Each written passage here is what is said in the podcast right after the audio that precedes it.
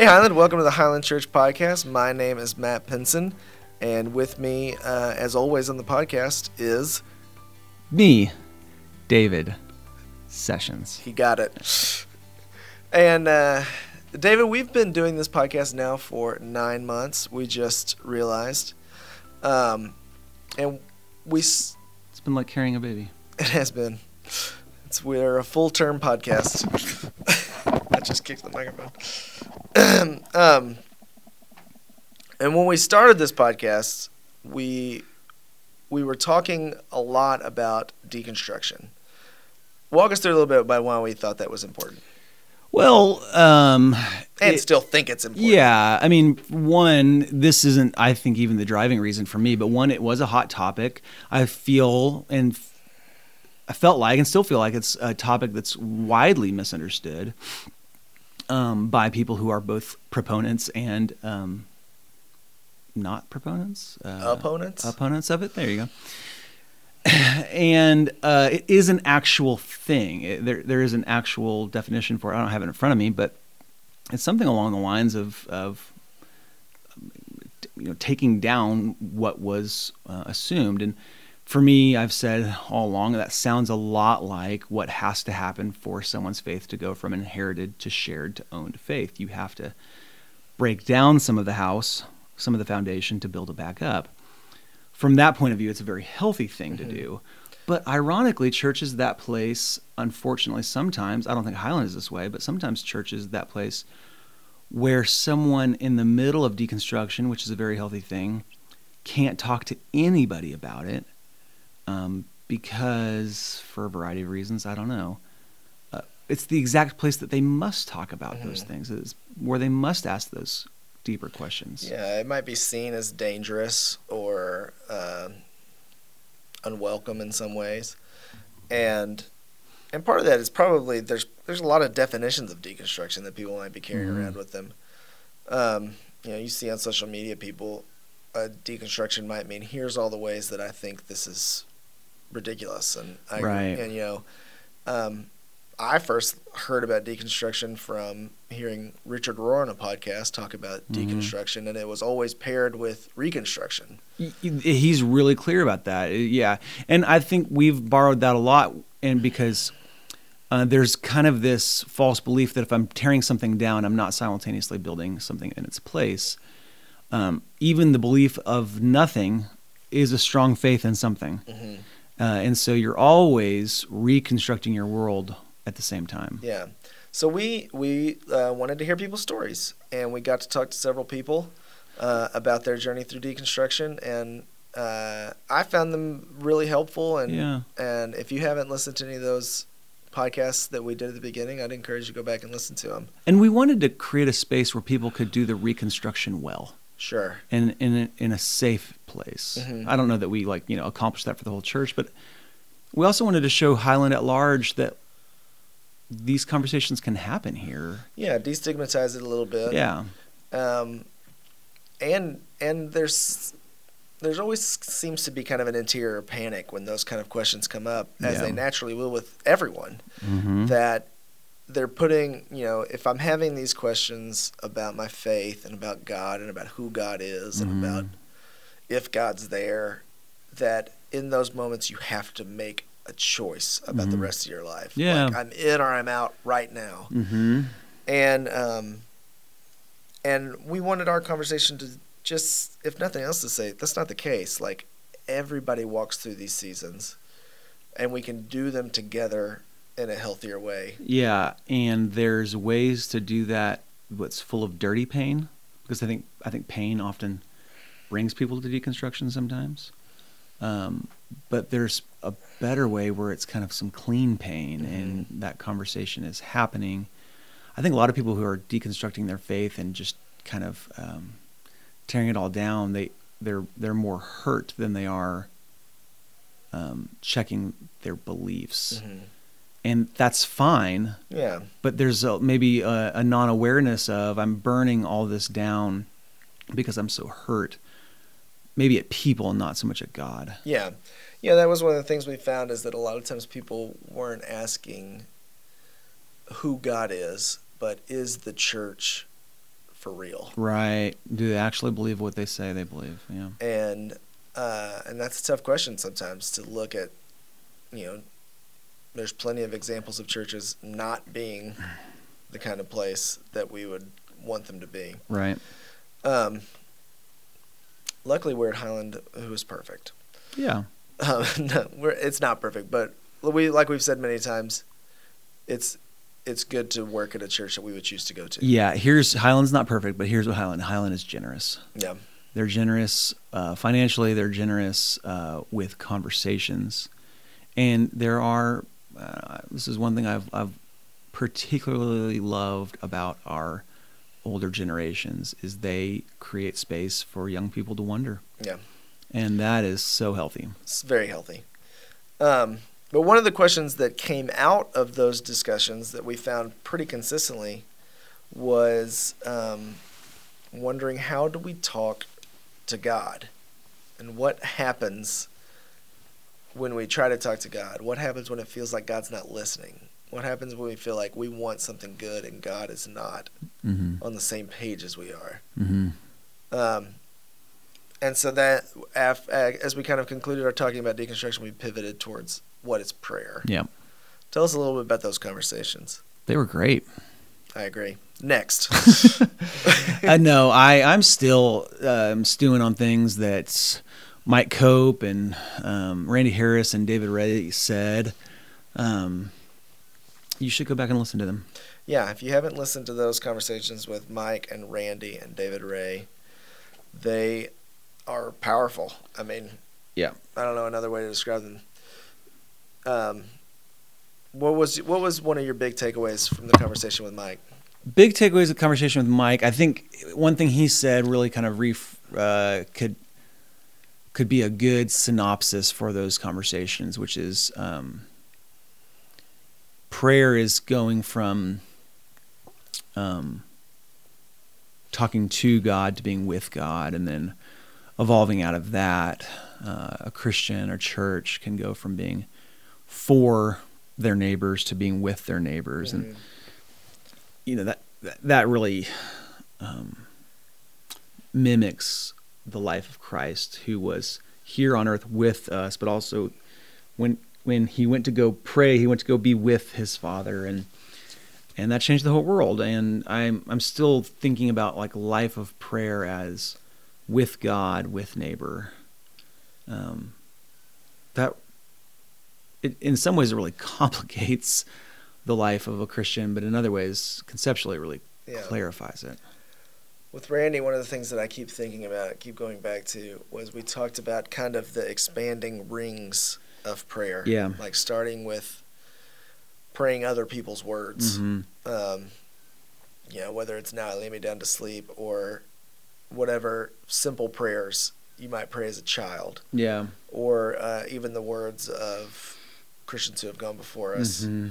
and then expanding that to include your own words and Yeah. how that's how important it is and powerful it is that our voice is good enough for God Yeah. and that uh, we can communicate um, with God in that way, and then expanding the ring to to listening to God, Mhm. where you're not talking at all, you're listening to God.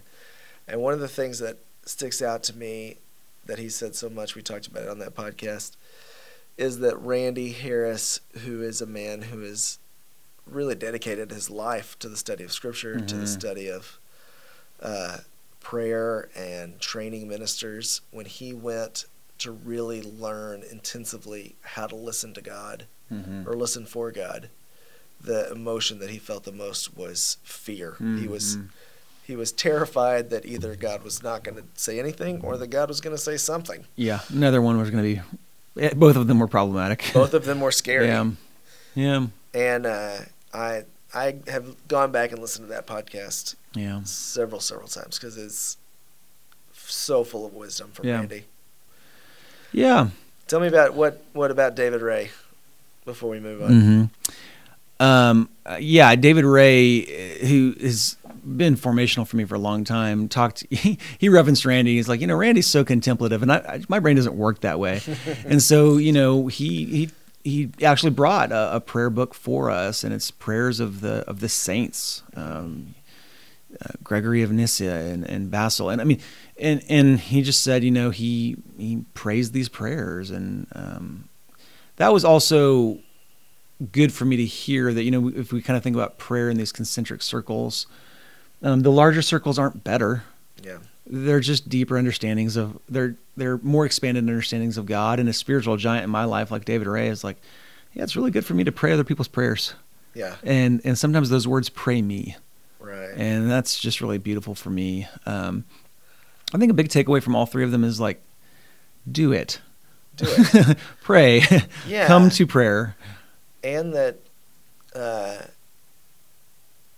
how important is that that we take the time to listen. Yeah. It feels like such a. Sometimes it feels like a waste. Like I should be doing something different with mm-hmm. my time. But man, that in my in my seasons of deconstruction and reconstruction, sometimes those are the only things that I I can do. Yeah. Um. And it's a, and the, it's important to to keep trying. Yeah. The other thing that David Ray talked about that I've thought a lot about was that uh, ecology of yeah spirituality. Was that what it was called? Mm-hmm. Yep. And just that idea of like how we create an environment, how we do this life together, yeah. how we follow Jesus as a group. Uh, that's organic and it needs to be tended yeah. and uh, and yet we grew up with such an individualistic spirit about yeah. our personal relationship with Jesus and that it's nobody else's business and that yeah. we need to have our quiet time and if we do that then and those things are good things. Yeah. But we lose something when we're not doing it together. Yeah well and and prayer as um, uh, ecology of metaphor works so well because um, the garden needs to be tended it, like you're saying, it needs to be tended by the people, not the person. Mm-hmm. Um, but no matter how many, how well you tend it, God's going to make it grow. Yeah. And um, it, for me, prayer not being something I try hard to do, and maybe I'll make God happy. Uh, and and moving it more towards showing up and God joins me and God's with me uh, is so much more life giving yeah. than um, I'm going to say this because I should, and I'm going to say it the right way, and mm-hmm. um, and I don't really know what's happening on the other side of it. Yeah. And then uh, our staff was blessed or lucky or whatever word you like to use to get to have uh, Andrew Root, who's a noted author. I can't name any of the books that he's written. I'm sure David can. um, come and do kind of a staff development session yeah. with us uh, for a few hours one day. Yeah, and that's going to that, that sparked our imaginations to to segue into something new with the podcast, which yeah. is kind of where we're going now. Yeah, tell us a little bit about what Andrew talked to us about. So, the last couple of years, Andrew Root has been writing about uh, actually another book which is a really really big book that you do not need to go read to understand this. uh, some said it's it's by Charles Taylor and it's called The Secular Age, and some people have said it's the first book written in the 21st century 20th century that we're going to continue talking about in the 21st century. Or maybe it was the it was written in the 21st century. We're still going to be talking about in the 22nd century. Either way, it's a really important book of philosophy about what is going on in Western culture religiously. Mm-hmm that's kind of what you need to know. Uh, Root has been writing about Taylor for the last couple of years. What Root is particularly interested in regarding the secular age, Richard Beck also wrote uh, Chasing Magic Eels, and it's very similar uh, to this theme of disenchantment. Um, and what Beck is calling disenchantment, uh, Root and Taylor are calling the secular age. And um, here's here's what's Root's really interested in regarding Taylor. And it's a simple question Why does ministry feel so hard right now? And um, it was really great as a staff to have uh, expert theologian, writer uh, come in and say that question because we all went, yeah, we we live that question. Ministry is hard right now. Matt and I talk all the time about how much we love working at Highland, and we do. And it's hard and confusing and disorienting often. And what Root is going to say is that the primary reason uh, ministry feels so hard right now is because we live in a secular age. I like to think of the simplest understanding possible because I'm really not very smart. And so I want us to think about a Pixar movie called Onward. Onward. Matt, when we were getting ready for this, I kept saying Overboard, which is a Kurt Russell, Goldie Hawn, Yeah, I think, I think that's uh, right. It comedy. was recently remade, but I can't tell you who was in Okay. that one. It's not Overboard. It's Onward, the Pixar movie. And the setting of Onward is um, dragons and, and, and wizards and all the magical things that you could ever think of in, in fantasy stories. Uh, but fast forward to the 21st century, and uh, now dragons are like dogs for pets, and uh, there are wizards, but they don't know any magic. Yeah. And it's all kind of like They've all kind of grown out of their magic. they've grown out of their magic and the whole point of the uh, onward onward uh, movie is uh, two brothers who are rediscovering magic that they're actually magicians that they actually can do magic and actually the world's still enchanted i don't know if the people at pixar were reading charles taylor but it is a spot on interpretation of how the world was the world used to believe in enchantment um, that God enchanted the world, and that if things were going to be, it was going to be because a higher power was making them happen. And we've gone through several different. Um, the right word is not like we've not grown out of that because I don't think it's progress, um, but it's really hard for Christians at Highland to believe when we take communion that the wafer and the grape juice actually become Jesus' body and blood, but it didn't used to be. right. People were actually, and Root talked about this with us, people were afraid of taking the communion mm-hmm. elements because what if they dropped the body of Jesus? Right. And what if they like what if they had been sinful that week and the blood of Jesus entered them and it burned them alive? This was an actual concern people would have Yeah. in the enchanted world. And it's it's neutral, right? It's neither good nor bad because I'm glad we don't fear that anymore. I'm glad Right. that communion is a life-giving thing. But it might also be a little bit better if we actually believed the elements we were taking were holy and not just symbolic. Yeah. Because the gospel is not symbolic. And for God to really be with us, I think we really need those communion elements to really become God. And that sounds crazy. Yeah. But this is this is what Root and my dumb um, let me think of an animated movie to explain it sort of way. This is kind of I think at the core of secular age, non-secular age, enchantment, disenchantment. We've grown from some of those enchanted places, and that's a good thing. We've grown from some of those enchanted places, and that's a bad thing. Yeah.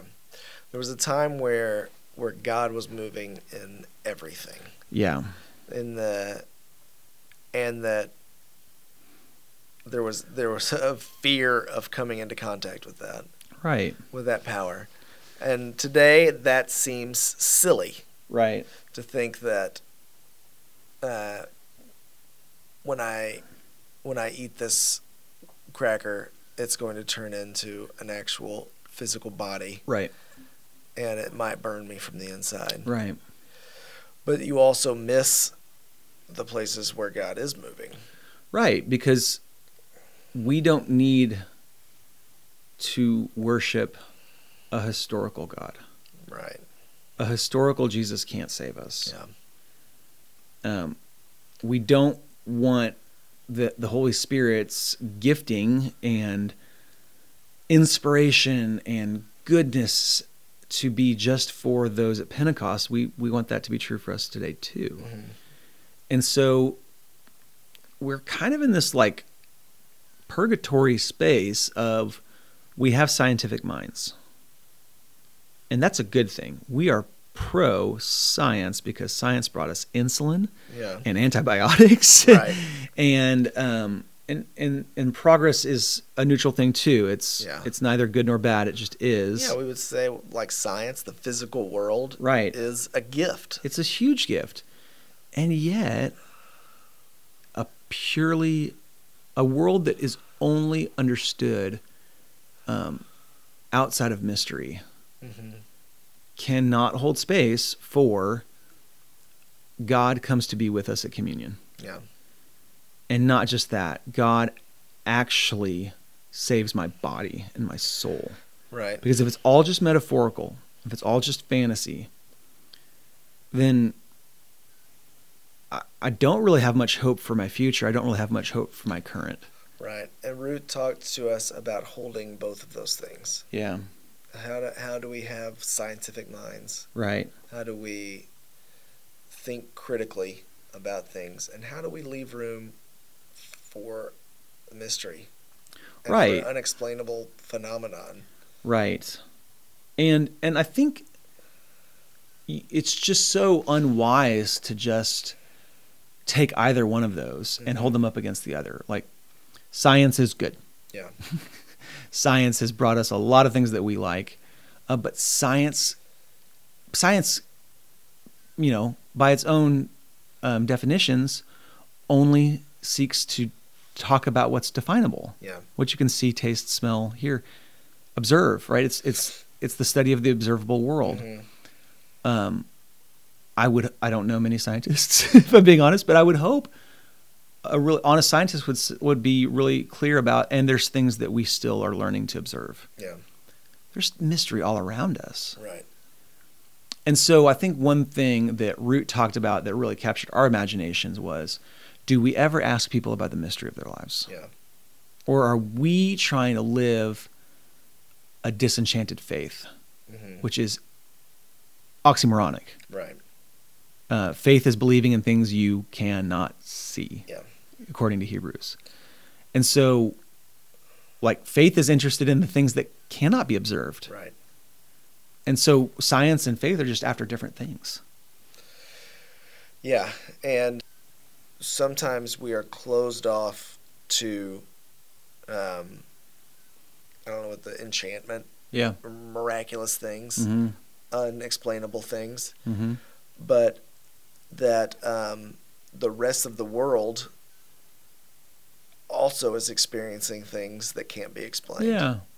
and are looking for a place to put that. Totally. Totally. And so that in some ways we're meeting. yeah. There's a there's a point where we can meet each other. Right. You know, with it, it, at the same time that uh, the predominantly white church in the West is declining, um, we find people are willing to believe in supernatural things all the time. I think the role of the church is to come along and say, we believe that's God. Yeah. Uh, it used to be that, you know, we didn't understand weather systems. Right. And, and so uh, if God loved us, it would rain. yeah. And now it's kind of like we kind of can't believe that because we can see the clouds forming. We understand high pressure A thousand miles away, yeah. Systems and Yeah, but um, there are still these places in life where we have not been able to define the aches and the Yeah. pains and the hopes that we all have. And I think the church comes along and says we have good news for that. Yeah. And one of the things that we talked about that he said that I loved so much was that every person that he talks to and asks, Mm-hmm. "Have you have you ever had God speak to you? Yeah. Have you ever heard from God?" They would say, "No, and I don't trust people who say they Mhm. hear from God, and I don't think that that's I think that that's ridiculous and um, and no, uh, except for this one time. Except for this one time. So there was this Yeah. one thing that happened. I've never told anybody this. Yeah. And he was like, and every person, and I thought, yeah, I've got, I can think of that. yeah. And everybody in the room was kind of like, oh yeah, yeah, yeah, that's, Yeah. that's true. Yeah. And so we thought, I think at the same time, That's a podcast. I want to hear those stories. Yeah. Um. And so that's kind of the next chapter for the podcast. Yeah, because the way look, we're not just after like uh, re-enchantment in and of itself.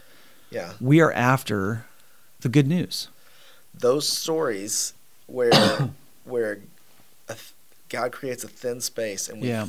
feel his presence, his prompting and we do it or somebody else does it and we Yeah. benefit from that. Yeah. Those stories are good news.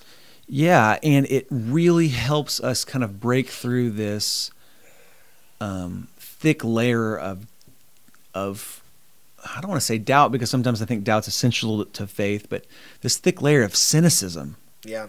Where nothing good can break through because that's like what the heart of the gospel is is is good news and hope Yeah. breaking through those tough places and how else are we ever going to hear those if we don't talk about the stories when people in our lives said I actually saw God move and I can't explain it Yeah. but this is what happened and I'm still wrestling with it and I think it's funny it'll be interesting how we talk about this because I think the harder it is for someone to explain what happened, maybe like the more we can actually trust it, Yeah, you know, yeah. because it's going to be mysterious. Yeah.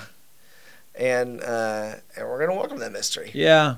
And um, and and when we talk about these stories, when we talk about our stories and how God has met us in places that we can't explain, those stories are good news, and that telling those good news stories is evangelism. Yes.